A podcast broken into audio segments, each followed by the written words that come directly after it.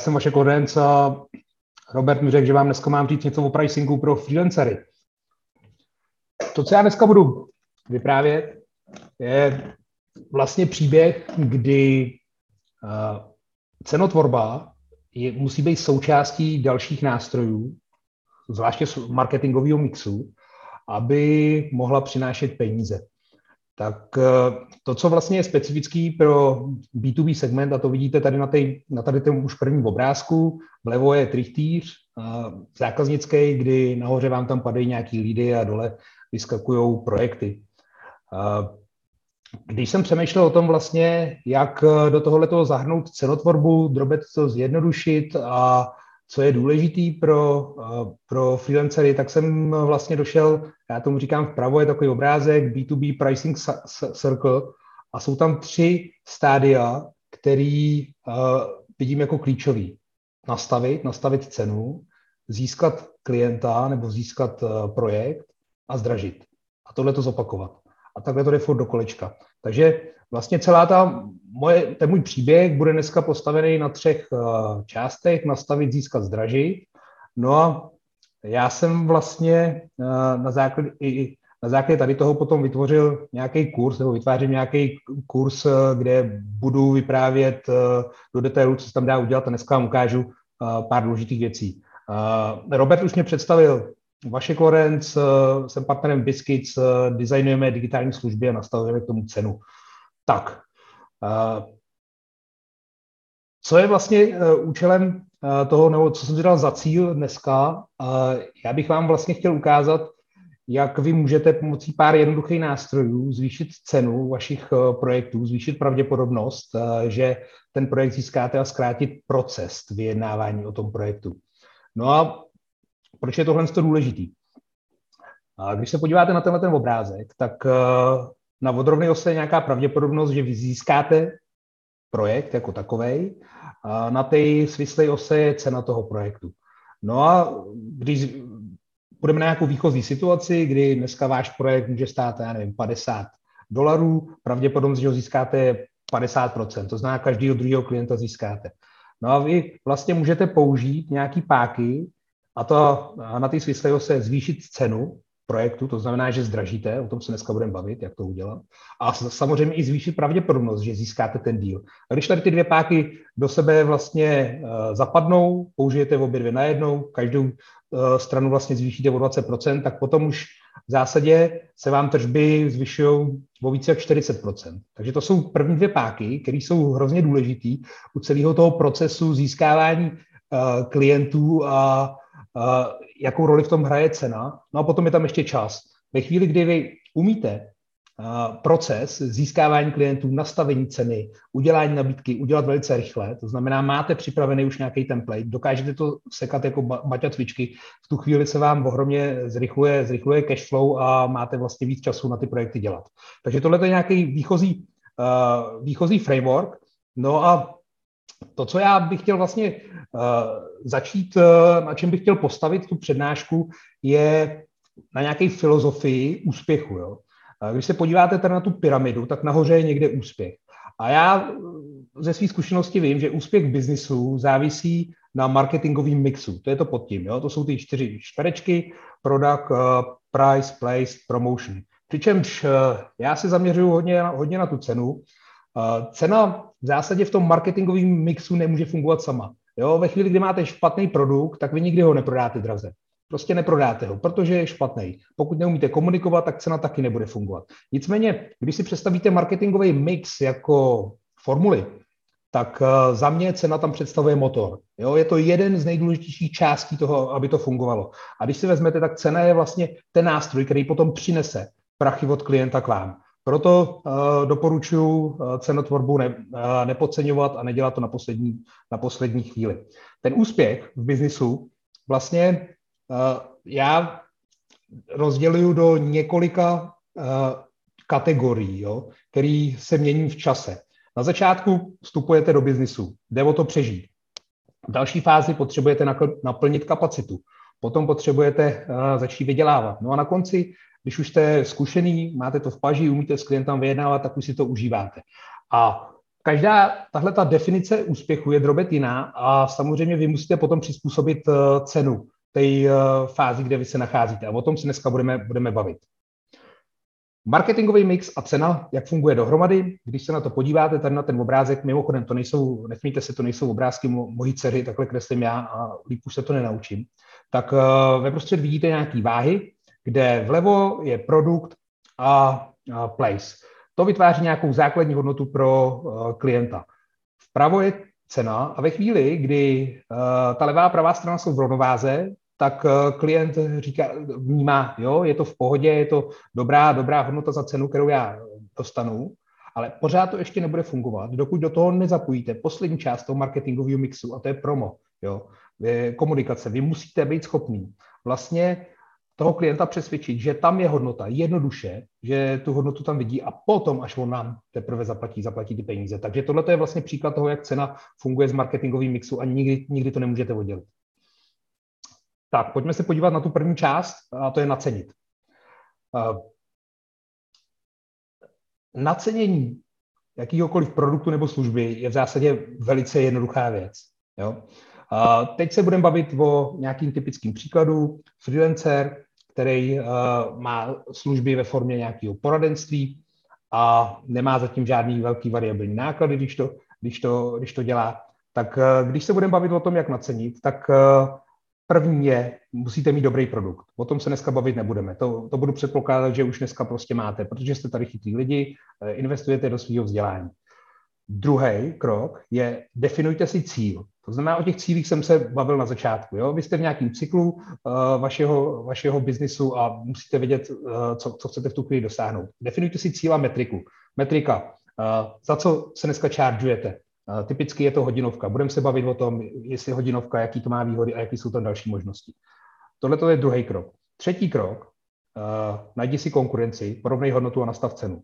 Zase, když se budeme bavit o tom, uh, jaký je nejdůležitější faktor při nastavení ceny, tak je to cena dostupné alternativy. Jo? Vy můžete počítat náklady, uh, spočítat si, jasně, já bych tu cenu chtěl mít takhle, kolik uh, odpracujete hodin a podobně, ale vždycky ten klient vás bude srovnávat s konkurencí. Jo? On není schopný prostě dneska říct, jestli jste drahý nebo levný. On musí mít vedle něco na porovnání. Takhle funguje náš mozek. Když nakupujeme, nedokážeme říct, že moje služba stojí, já nevím, tři tisíce korun na hodinu, ale vezmu si konkurenta a řeknu, hele, ten je lepší, ten je horší. Takže tohle je nejdůležitější faktor. A vy ve chvíli, kdy víte, kolik si charge konkurence, tak prostě musíte vědět, jestli jste lepší nebo horší. Když jste lepší, můžete si chargeovat vyšší cenu. Když jste horší, musíte si chargeovat nižší cenu.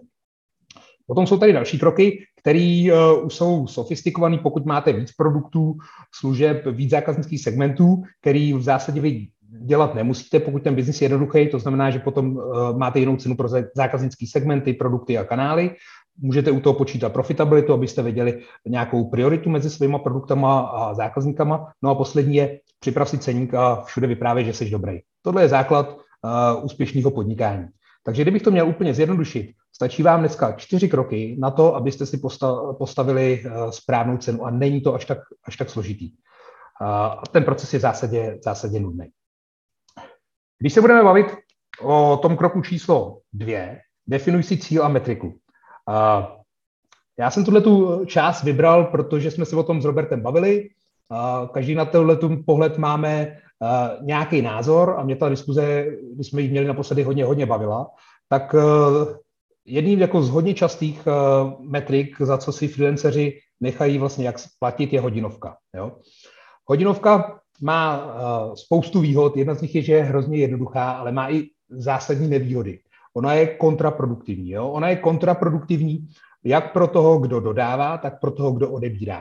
V zásadě, když já budu od někoho nakupovat a budu, uh, budu uh, platit za hodinovku, tak uh, cílem toho, kdo mi dodává, ať si to říkám jako, uh, že, by, že chce být fairway nebo ne, je tam strávit co nejvíc hodin. Jo?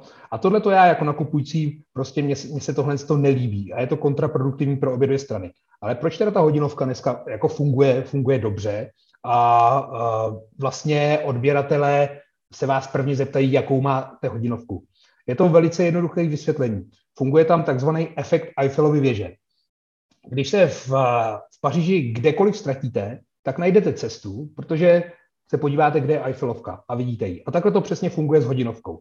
Pokud eh, dodáváte služby, tak služba je tak sofistikovaná nebo složitá, složitý produkt, že dneska odběratele nedokážou srovnat, srovnat jednoduše dodavatele služeb vedle sebe.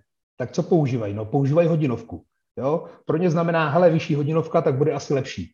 Nižší hodinovka, tak bude asi horší. A to je jediný důvod, proč, nebo ne jediný důvod. Je to jeden z hlavních důvodů, proč eh, používají hodinovku. Druhý důvod, proč používají hodinovku, je, že v zásadě dokážou kontrolovat eh, množství práce, který vy jim dodáváte. A ve chvíli, kdy už to, to bude hodně, tak řeknou stop, už je, už je toho tam hodně, nebo porovnávají, kolik hodin vy jste odpracovali eh, versus to, co, to, co je tam dodáno. V zásadě tohle, tohle může fungovat a funguje to velice dobře, ale existují tam případy, kdy vy byste měli zvážit, jestli hodinovka je to, za co chcete být odměňovaný. A k tomu se právě teďka dostanu. Tak, uh, tenhle ten šmárenice vypadá jako hrozně složitě, ale já vám ji vysvětlím. A ona v zásadě vysvětluje nějaký životní cykly uh, freelancera a která metrika se do každého toho životního cyklu hodí. Uh, já začnu takovým krátkým příběhem. Pablo Picasso, genius své doby, údajně byl jednou oslovený nějakou bohatou paní, aby ho namaloval, aby jí namaloval portrét.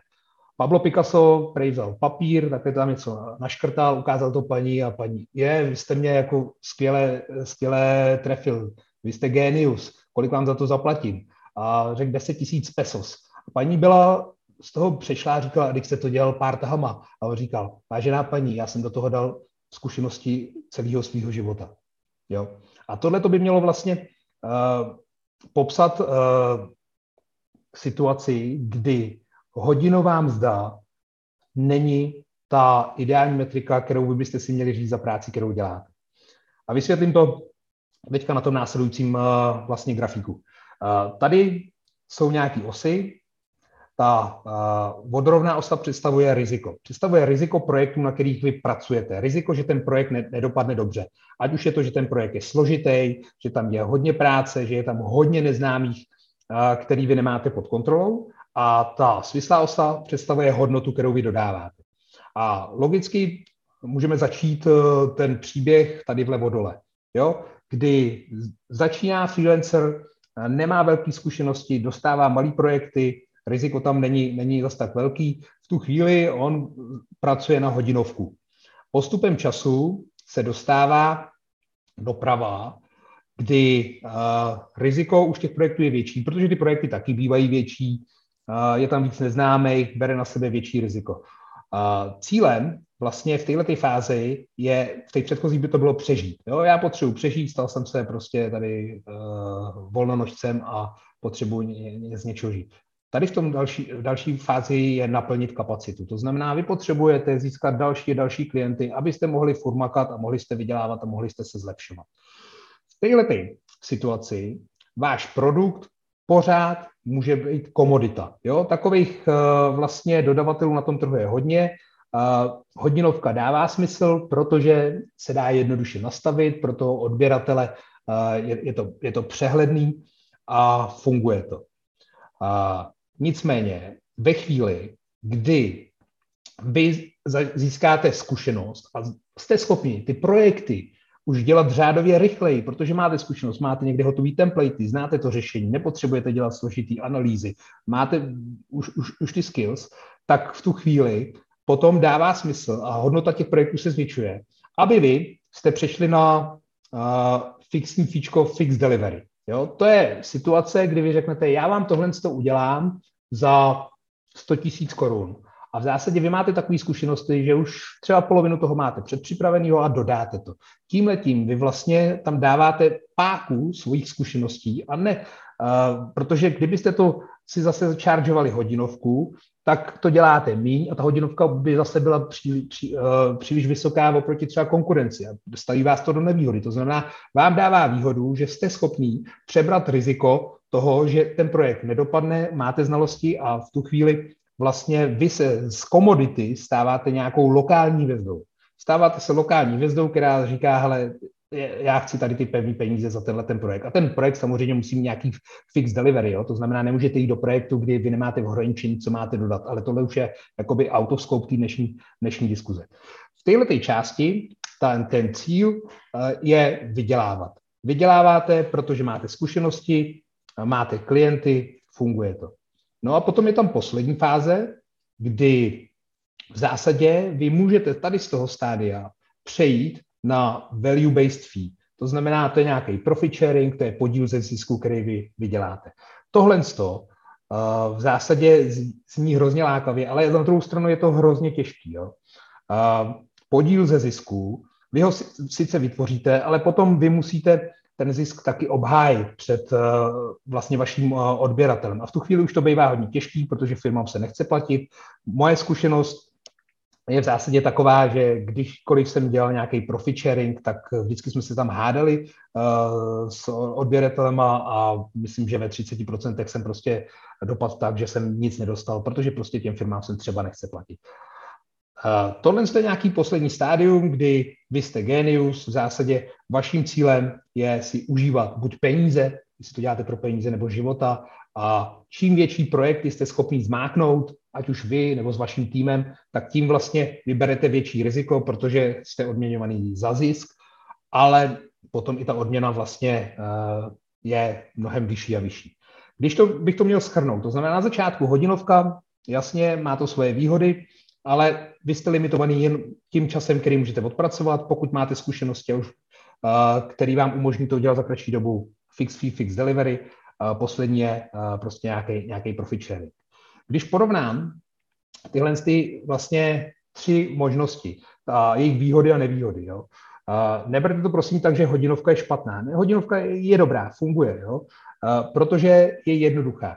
A nastavení ceny nového projektu přes hodinovku vám trvá minuty. To znamená, fajn, nemáte čas naceňovat každý projekt, je to, je to, je to fajn. Výhoda, je to transparentní i pro toho odběratele. Nevýhoda, je tam uh, limit pro růst výnosů. Jo? Vy vždycky odpracujete maximálně nějakých počet hodin a dál už se nedostanete. A je to kontraproduktivní, jak jsem říkal, jak pro toho dodavatele, tak toho odběratele. Fix fee, fix delivery, výhoda, jednoduchost. Ale už nenastavujete minuty, cenu toho, toho projektu jako takového, ale už nad tím trávíte hodiny. Takže v zásadě vy tohle to můžete dělat jenom u projektu, kde se vám to zaplatí. Ten čas, který vytrávíte, nejen e, nastavení ceny, ale jsou tam i další věci, které vy musíte, vy musíte vlastně u tady toho projektu udělat. Win-win, zákazník, dodavatel, vy na to můžete strávit minimálně času, můžete to dodat maximální hodnotu. Máte to, bouchnete kladívkem, tři tahy štětcem, hotovo, jdete dál.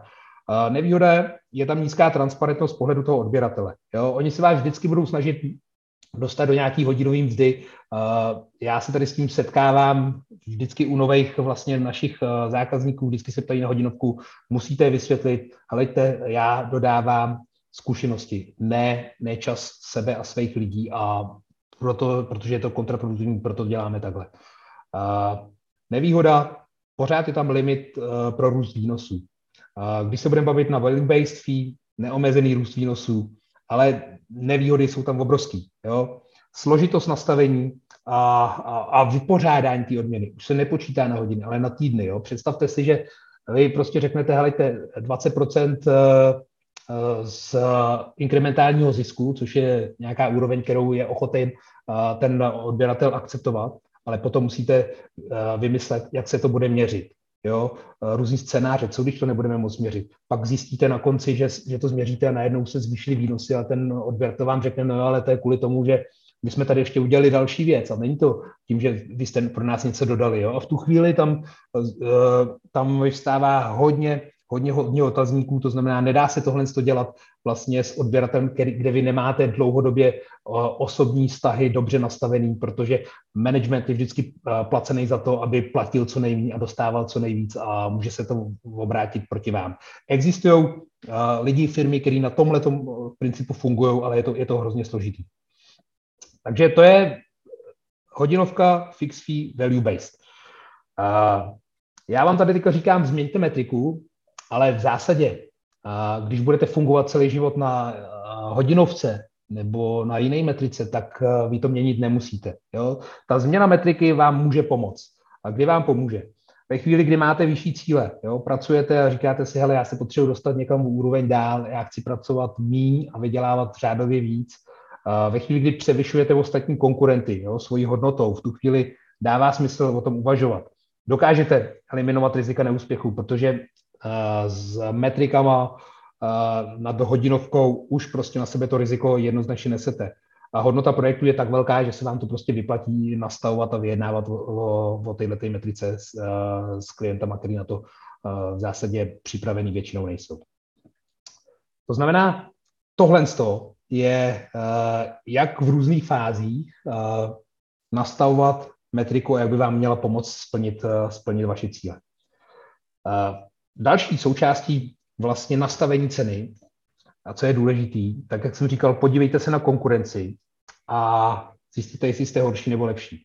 Je, na tohle existuje nádherný nástroj, který se jmenuje Value Map a ten vlastně zobrazuje vás, to je ta černá tečka tady, a versus konkurence ABCD a zobrazuje to na dvou úrovních. Jo? Je to vnímaná hodnota a je to vnímaná cena. Já říkám, je to vnímaná, tam je rozdíl mezi reálnou. Eh, vy v zásadě můžete být dobrý, ale pokud vás klient nevnímá jako dobrý, že tu hodnotu nemáte, tak, tak jste vnímaný špatný. Jo? Vy můžete být levný, ale pokud vás klient vnímá, že jste drazí, tak, tak eh, zase uh, je to špatně. To znamená, tam je to, jsou to vnímané metriky a teďka si představte situaci, vy jste tady, tak ve prostřed a máte tam čtyři konkurenty.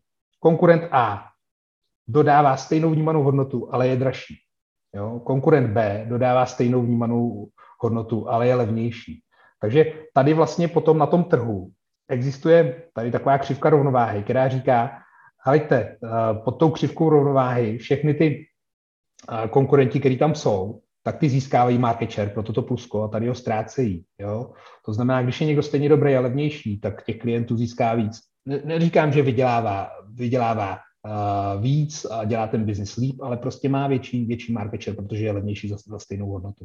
Samozřejmě tam můžou být konkurenti potom, kteří mají stejnou cenu, tady D, ale přináší větší hodnotu, zase získává nějaký tržní podíl a C, stejná cena, ale nižší hodnota.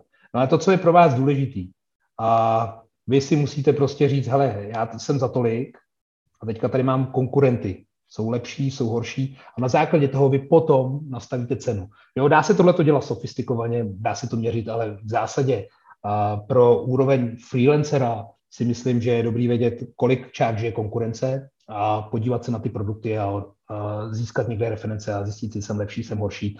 A tohle to budou vaše argumenty potom při tom, když budete obhajovat, že máte vyšší cenu, protože jsem lepší, když máte nižší cenu.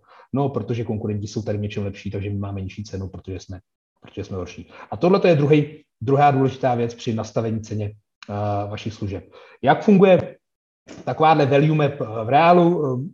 Letos jsem dělal tady uh, v rámci nějakého článku, který jsem psal, value map uh, energy drinků, když se na to podíváte, zase stejná osa, podrovná value, svislá, svislá je cena, Tady jsou nějaký základní energy drinky, tady to začíná nějakým Big Shockem, levnej za 69 korun litr, potom Monster nahoře, tady šikmo je Red Bull za 143 korun litr.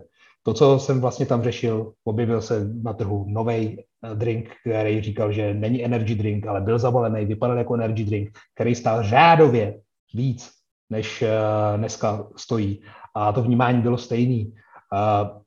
Tohle je situace, kdy tyhle získávají tržní podíl a tady ten ho v zásadě získávat ne, nemůže.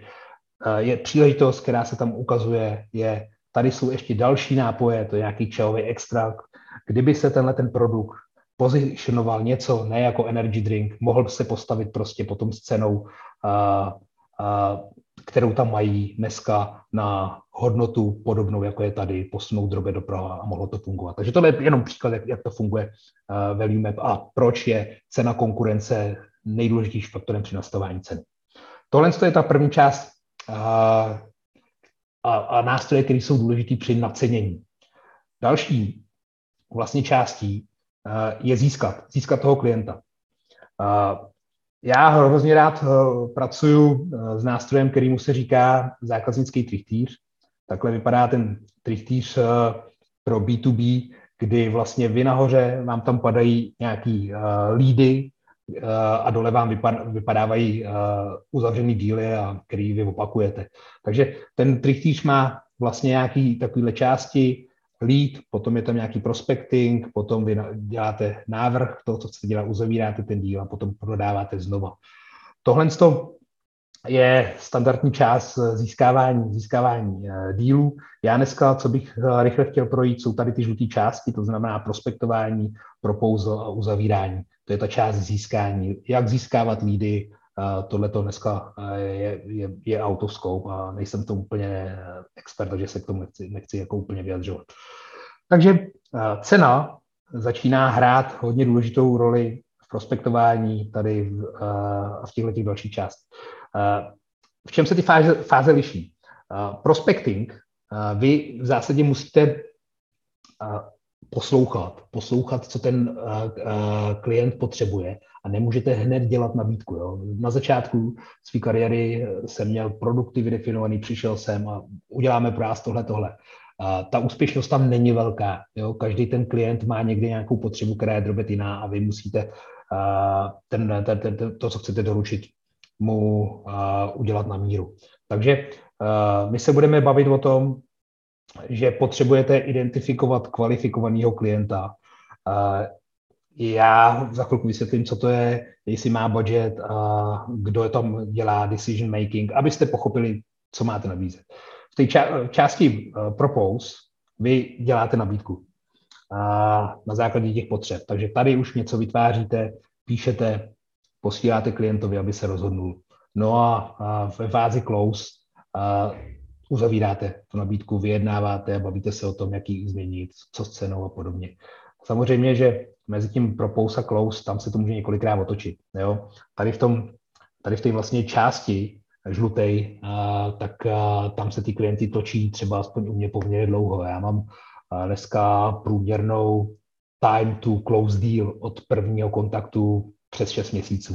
A ve chvíli, a to si myslím, že už ten proces mám jako dobře, dobře zmáknutý, jo, ve chvíli, kdy a tohle to dokážete zkrátit o jeden, o dva měsíce, zase má to obrovský dopad, dopad do biznisu. Pojďme na ten, na ten prospecting.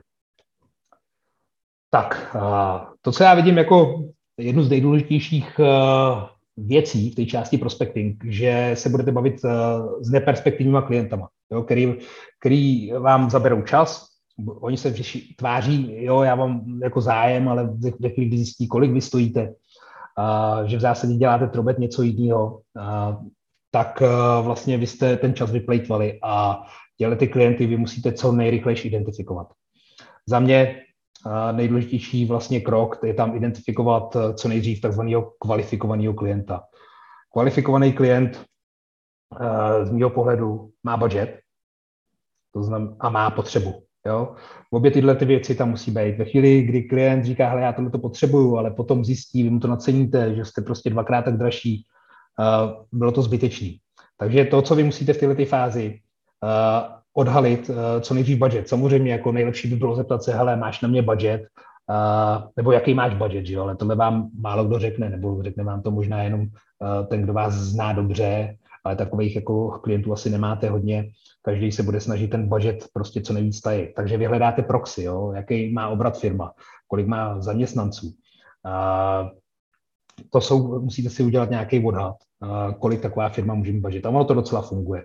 Já dneska, když se bavím o projektech, který děláme, tak říkám si, hele, ta, ta firma v zásadě 1% toho, co ta firma má v obratu, je schopná dát do takovýchhle projektů produktového designu a pricingu tohle je někde, někde nějaký strop. Ale taky to nefunguje vždycky, protože zrovna ten budget nemusí mít, protože tam fungují, že budget bude až příští rok, proto se vyčerpaný podobně. Tohle to je klíčový zjistit. Uh, druhý je potřeba. Jo? Jestli tam ta potřeba reálně je, jestli jenom netestujou, uh, mám zkušenosti, že polovina firm, s kterými se bavím, v zásadě chce jenom zjistit know-how, takže já nějaký know-how samozřejmě na začátku musím ukázat, ale neukazuju všechno. Uh, nejhorší situace je, když se vám ozve někdo prostě ze spodu té firmy, z hierarchického žebříčku, že něco takového potřebuje. Proto já doporučuji, prodávejte ze zhora. Jo. Nahoře to znamená, když někdo vám řekne, já tu potřebu mám, znamená to, že on do toho dává čas, ten čas je pro tu firmu drahý a ta potřeba tam skutečně, skutečně je. Pro v obě tady ty věci vždycky se hodí, pokud máte nějaký insight informací, si vám někdo může pomoct. Uh, když vám nikdo nepomůže, musíte prostě uh, dát na svoji intuici a zkušenosti a tyhle ty klienty prostě uh, rychle, se jich, uh, rychle se jich zbavit, ale ne, aby byli naštvaní. Jo, řeknete jim, ale na začátku ukážete prostě taková je cena mýho projektu, pošlete jim standardizovanou nabídku a oni se rozhodnou nebo ne. Ve chvíli, kdy máte, uh, víte, že ten klient je kvalifikovaný, pracujete s ním dál, z mých zkušeností je potřeba si na toho klienta sáhnout. Jo. Přes maily to nefunguje úplně dobře, telefony taky nejsou úplně dobrý.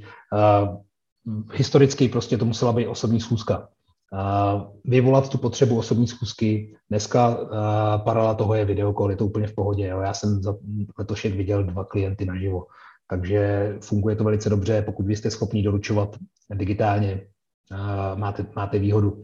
Jak ty klienty, jak si nesáhnete, no musíte jim slíbit, že jim dodáte nějakou hodnotu. Jo, není to, helejte, pojďme se pobavit o tom, co potřebujete, já vám řeknu, co umím, ale mně funguje třeba dobře, helejte, budeme se bavit o nastavení ceně, tak já tady mám připravené tři nejčastější důvody, proč vlastně cenotvorba selhává u toho segmentu klientů, kam jdu a přidám jim reálnou hodnotu. Tuhle tu reálnou hodnotu jim slíbím. Ta ochota se vidět, ať už je to na online kolu, je mnohem větší, než když já vám tady jenom chci něco ukázat, co já umím. Ještě líp funguje helejte, tady jsou nějaké peníze, o který můžete přicházet. Jo. Dole posled, poslední bullet point, nasypte sůl do rány. Vy nes, pokud říkáte, já vám vydělám tolik a tolik, tak ta atraktivita je řádově nižší, než řeknete, vy každý rok přicházíte o tolik a tolik, pokud já to pro vás neudělám. Jo, to, to vnímání ztráty u nás, jako u lidí, je mnohem horší a proto a vždycky se snažte říct ne, já vám takhle posunu nahoru, ne, vy přicházíte o tolik klientů, o tolik výnosů, pokud, pokud prostě tohle to nezměníte. Prospecting, hotový, proposing. Za mě proposing, to, to, to hlavní je to o nabídce, která se neodmítá, ale je to o nabídce, která se dělá rychle. Jo? Moje zkušenost v biznisu, já v zásadě dneska otočím nevím, polovinu, propou, polovinu propouzlů, no, který udělám, tak uh, vyjdou, polovina ne. A historicky jsem dělal propouzly uh, v PowerPointu, měli 16 stran, byly uh, vytuněný, pak jsem přeskočil do něčeho jednoduchého, dneska to dělám ve OneNote, dělám z toho PDF, posílám to a nezměnila se mi tam nějaká konverze. To znamená, pro mě je to ta nabídka musí být srozumitelná, atraktivní, ale musíte ji být schopni dělat rychle. Dneska jsem schopný udělat nabídku za hodinu a půl na většinu svých projektů, protože mám template. Jo? Tady dnes, když se podíváte, tak tohle je vlastně jedna nabídka, tady je první část strany, tady to pokračuje, já jsem to dal takhle vedle sebe, protože ten formát je jiný než A4, co promítáme. Struktura, situace, cíl, dopad, scope, forma, autoscope, cena, kdy můžeme začít spolupracovat, platnost nabídky. Tohle to, má, tohle to mi funguje. Vy můžete mít možná drobet jinou zkušenost. Každý toho industrie je drobec specifický, co tam potřebuje. Co bych to chtěl vypíchnout eh, na nabídce, která se neodmítá, je důležitý. Vy těch nabídek můžete posílat víc, točí se vám to mezi klientem. To znamená, vždycky doporučuji verzovat to. Jo? Tady je verze 1.1, zároveň i potom tady u ceníku mít nějakou verzi, abyste se potom vlastně eh, dopátrali, co jste naposledy eh, tomu klientovi, klientovi nabídli kvantifikace hodnoty, kterou dodáváte, to znamená v cílech, jo, být schopný říct, alejte, tady eh, vám něco dodám, takhle se to zlepší, takhle bude průměrný hodnocení, který já vám dokážu garantovat toho, co my dodáme a podobně. Důležitá další věc, eh, scope a vlastně, co vy budete dělat, aby pochopili z toho eh, detailně, kde ta přidaná hodnota je. Tady je ceník, o kterým se budu bavit potom na další stránce, no a platnost nabídky. Jo nechcete, abyste prostě vám někdo přišel za dva roky s nabídkou, dva roky starý ceny, hele, tady mám od vás nabídku, ne, ta nabídka vždycky musí být nějaká časově omezená. Zároveň, čím kratší ta platnost je, tím větší tlak vy vytváříte na toho zákazníka, aby se rozhodl, protože další vlastně nabídka už může být úplně jiná. Když se budeme bavit o ceníku a součástí vlastně nabídky, která se neodmítá, je, já tomu říkám variantní nabídka, jo, tak Pojďme se dneska, teďka o ní do pobavit.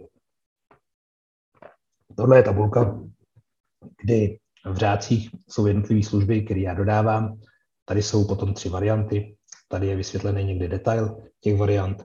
Tady je potom někde nějaká cena. To, co vlastně vy potřebujete a pokud můžete, nabídněte tomu zájemcovi několik variant. Vy vytváříte v zásadě možnost falešné volby, on už si nevybírá, chci s váma, nechci s váma pracovat, ale mezi variantama. Jak to funguje? Vy, tady na konci je varianta nejlevnější. Jo. Tu nejlevnější variantu vy můžete postavit jako nějaký minimum, který ten klient se vyjádřil, že chce s váma dělat. To znamená, já vždycky to stavím ještě drobíček na to minimum, protože vždycky se vám, vždycky se mi stalo, pokud ani to minimum už bylo nad rámec toho, co ten klient chtěl udělat, vždycky řekl, ale pojď to vykostit, já to chci mít. Můžete to udělat v druhém kroku. Jo, ale my se snažíme dneska prostě tu hodnotu projektu posunout dál, zvýšit průměrnou cenu projektu, proto to stavím lehce na a ve prostřed je varianta, na kterou vy míříte, jo, kterou tomu klientu chcete prodat. A teďka předpokládám, že dodáváme a vlastně hodnotu, která tomu klientovi reálnou hodnotu přinese. Nechceme ho prostě uh, očurat a prodat mu něco, co nemá pro ní hodnotu. Takže to je nějaká prostřední varianta. Tady je varianta profi, která je nabůstovaná. Mně se stane jako jednou z 20 nabídek, že si někdo vezme profi variantu. Jo? Ve chvíli, kdy má dostatečný budget a vezme si ji, ale ta tam je v zásadě na zakotvení nějaký ceny, protože ty varianty jsou postaveny zleva doprava.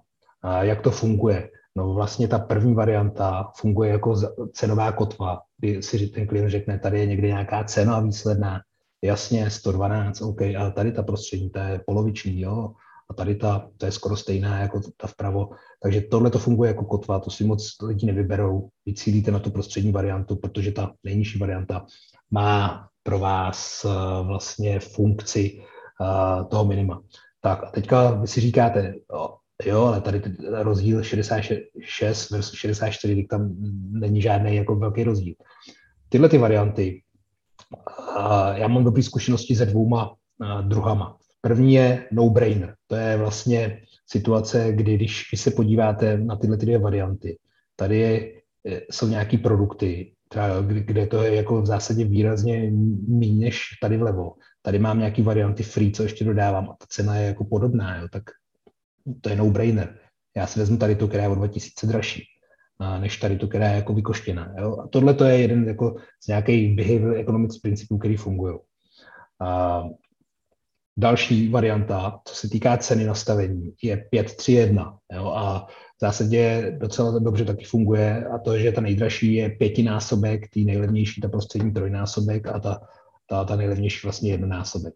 Takže takhle, takhle to vlastně funguje psychologie zase. Jo? Ten eh, člověk, co to bude od vás nakupovat, se nedívá na tu jednu izolovanou variantu, ale porovnává si tam, která, která je dobrá, která ne. A to, co je důležité, je potom u toho samozřejmě napsat nějaký detail, jo, co to obsahuje. A nemít to jenom nahoře, protože ta probíhá ta, ta, to vyhodnocení varianty vlastně takhle pořádka. Tohle je už složitější vlastně nabídka, v zásadě je to asi nejsložitější, kterou jsem dělal za poslední dva roky. Jsem schopný to dát většinou do třech řádků. Chtěl jsem tady ukázat jako to, to maximálně složitou. No a tady potom samozřejmě musí mít napsané ještě nějaké podmínky, jo, eh, kdy se má platit, eh, který náklady nejsou zahrnutý, že v tom není DPH. Dneska jako obrovský, obrovský issue, nebo ne issue, ale a, a, téma, s kterým se bavíme s velkými firmama, je splatnost. Prostě dneska velké firmy jsou schopní vám nastavit 90 denní splatnost, což je jako overkill jo, pro projekty. Vy zaplatíte DPH a čekáte 4 roku, než dostanete prachy, takže já prostě nastavuju tady, helejte, payment je předtím, no a oni říkají 90 dnů, no a pak se někde uh, bavíme a, a, a vyjednáváme a je to někde mezi. Takže to, takhle, takhle se staví nabídka, která se, která se neodmítá. V rámci vlastně stavění té nabídky potom vy musíte uzavřít, vyjednáváte. Eh, cenový vyjednávání je drobec složitější. Já jsem chtěl vzít jednu věc, která si myslím, že, že je jako jednoduše vysvětlitelná a to je vlastně reakce na snížení ceny, jo, kterou vy budete zažívat v 95% vašich nabídek. Přijdete, klient si vybere prostřední variantu a, a řekne vám, ale to je potřebu, aby to bylo ta cena nižší, že jo? takže přirozeně co on si řekne, chce slevu. Já potřebuji, abyste pochopili, že sleva je nejdražší nástroj, jak uspokojit toho zákazníka. Jo? Je, je to cash, o který v zásadě přicházíte. To znamená, pokud budete dávat slevu, tak ta sleva musí být odměna za chtěný chování. Vy musíte mít připravený předem na to vyjednávání, za co tu slevu dáte. Nemůžete dát tu slevu za to, že si to někdo řekl. V tu chvíli vy ztrácíte i vlastně nějakou uh, cenovou integritu ve v očích toho, toho, té druhé strany, která s vámi vyjednává. Jo? Já dneska třeba vyjednávám s profesionálníma vyjednavačema, kteří jsou součástí prostě nákupních oddělení a tam už uh, v zásadě je to tak přísný, že se na sebe skoro furt, furt mračíme a tam je tlak jenom na cenu, oni to vlastně dají pryč od, od těch lidí, který, kterým já to dodávám v té firmě a, a, a proto vy musíte být připravený předem. Takže sleva za chtěný zákaznický chování. Jaký to je? Zaplatíte dřív, koupíte toho víc, a koupíte, budete s náma dělat dlouhodobě a podobně. Tohle to musíte mít připravený. Tak, to je sleva. Nicméně, a ještě mnohem víc, já o tom za chvilku budu se bavit, funguje něco, co vy můžete nabídnout zdarma. Jo? A pokud dodáváte do toho, do toho projektu, tak vy můžete vlastně dát na výběr. Helejte, jasně, chcete cenu dolů, dobře, dám tu cenu dolů, dám na slevu a za tohleto chování, anebo vám nabídnu něco zdarma. A něco zdarma je profitabilnější, než sleva ukážu za chvilku. Zdarma je magická hůlka, bývá to i atraktivnější. A tyhle ty věci já třeba zdarma jsem schopný doručit školení. Jo? Tři roky naspátek nabídka školení pro 20 lidí a měla hodnotu pro firmu, nevím, 20 tisíc euro. Ušetřil jsem 15 tisíc euro na tom projektu, že jsem to měl připravený v kapse a řekli, jo, to se nám líbí, vezmeme to od vás. No a poslední proměnou při uzavírání toho dílu je čas. Jo? Máte dohodnutý, jasně, takhle to chceme. tohle, tohle to dodáme za takovouhle cenu ale pořád je tam ještě malá možnost, kdy vy můžete získat nějaké vlastně výhody pro vás tím, že ten eh, zákazník zaplatí dřív, že vy dodáte díl, pokud potřebujete. To je čas, který si dá ještě k tomu jakoby nastavit. Takhle, tohle je, tohleto je vlastně uzavírání a reakce na snížení ceny. Teď bych vám rád vysvětlil, uh, proč zdarma je atraktivnější a profitabilnější než, než slava. Jo? Proč je dobrý si něco takového, takového připravit. Podívejte se, máme tady příklady výrobku A a výrobku B. Tohle je nějaký jar na mítí. Výrobek A se prodává s 33% slevou, u výrobku B je 50% zdarma. Ten výrobek A má 100 ml. Náklady na výrobu toho výrobku jsou vlastně 50% ceny, to znamená 50 korun jsou náklady. Když to stojí 100 korun, ten, to Ačko, je tam 33% sleva, tady 33 korun, má tam 17% marži na tomhle výrobku vydělám 17 korun. Ve chvíli, kdy já nabídnu 50% zdarma, to znamená ten výrobek zvětším, něco extra, tak variabilní náklady se mi zvýší o 50%, z 50 na 75. Cena bude stejná, mám tam 25 korunovou marži. Jo? Ta marže je větší. A když se na to podíváte, profitabilnější výrobek zdarma, atraktivnější je výrobek zdarma než sleva. Takhle to funguje v realitě, takhle to může fungovat i na projektech, v vašich nabídkách. Proto pokud můžete, vyhněte se slevám. Tak, tohle to bylo část, kdy jsme se bavili o tom, jak pomocí cen tvorby nebo nějakých nástrojů, které jsou s, společně s cenou, získáte toho klienta. No a poslední část té story nacenit, získat, je zdražit. To, co vy se nesmíte dostat do situace, kdy máte strach zdražit a nevíte, co se stane. Jo? Můj dobrý kamarád Warren Buffett říká, pokud se modlíte, když zdražujete o 10%, uh, jak to dopadne, tak něco děláte špatně. Vy musíte zdražovat sebevědomě a vy musíte vědět, jak máte zdražit. Za mě zdražení je legitimní etický, rutinní nástroj s jasným cílem, procesem a pozitivním dopadem pro firmu i zákazníka. Hned to vysvětlím. To, že to je legitimní, je, je fajn. To, že to je etický, a možná vám to přijde teďka samozřejmý, ale zkuste si dneska říct, jak se cítíte při tom, když řeknete klientům, že zdražujete. Jo? Moje zkušenost, polovina až tři čtvrtě mých klientů se cítí provinili, že zdražují. Na tom není nic špatného. Vysvětlím proč.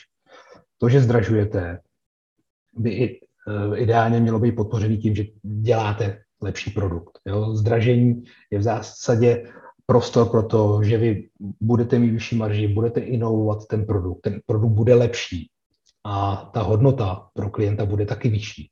Jo, je to win-win, vy vyděláváte víc, klient má větší hodnotu. Proto v, v odvětví, kde dojde k cenové válce, sníží se prudce marže, nebo jsou regulatorně upraveny státem marže, ačkoliv se jako tváří všichni, že je to výhra, není to výhra, tento odvětví jde do útlumu, žádný investice, prostě nerozvíjí se to. Proto zdražení je etický. Rutinní nástroj, vy musíte umět zdražovat pravidelně. Jo? Pokud to umožňuje situace, možnost zdražení by měla být součástí smluv nebo obchodních podmínek, kde můžete mít napsaný, že se to bude zdražovat každý rok o index spotřebitelských cen minimálně, ale potom a vlastně ideální forma zdražení je přijít s novým inovovaným produktem, vyšší hodnota, a vyšší cena. Budeme se o tom za chvilku bavit. Pozitivní dopad, to jsme tam vlastně měli proces. Zdražení je vlastně jednoduchý proces, co vy musíte udělat. To zdražení je v zásadě až asi třetí krok pro to, který v tom procesu je. A vy předtím musíte udělat vlastně, nastavit nějakou strategii, jo? říct si, jak chcete zdražovat. Jestli nějaký vybraný produkt, jestli budete zvyšovat hodnotu nebo snižovat objem toho, co dodáváte, nebo jenom zvýšíte cenu. Takže tam jsou různé možnosti. Potom musíte udělat analýzu, která vám řekne o kolik a potom vlastně vy musíte ještě komunikovat předtím to zdražení a potom až můžete zdražit. Takže je tam proces, který je jasně daný a pokud ho mu rozumíte, tak to dokážete udělat velice rychle. Já jsem dneska chtěl vypíchnout z toho procesu zdražení jednu, jeden nástroj, který mu říkám zdražovací tabulka, který eh, si v zásadě můžete udělat eh, každý, je to poměrně jednoduchý v Excelu, kdy eh, vy na základě toho, jakou, jakou tam máte nějakou variabilní marži, to znamená, je to cena minus variabilní náklady, dokážete dneska teoreticky spočítat následující situace. Tahle ta tabulka mi ukazuje ve dvou osách Tady v té vodorovnej nebo ve sloupcích je marže toho produktu, který vy prodáváte. Jo? 5% marže, 10, 15% až a tak dále. My se dneska budeme bavit o nějakým produktu službě, která má 15% marži.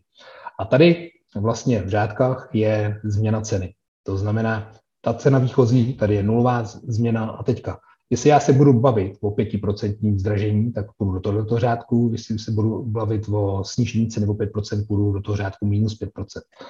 A tahle ta tabulka mi vlastně říká, jestliže já produkt s 15% marží zdražím o 5%, o kolik můžu maximálně přijít zákazníků, abych měl stejný zisk. Tady je to 25%. Jo?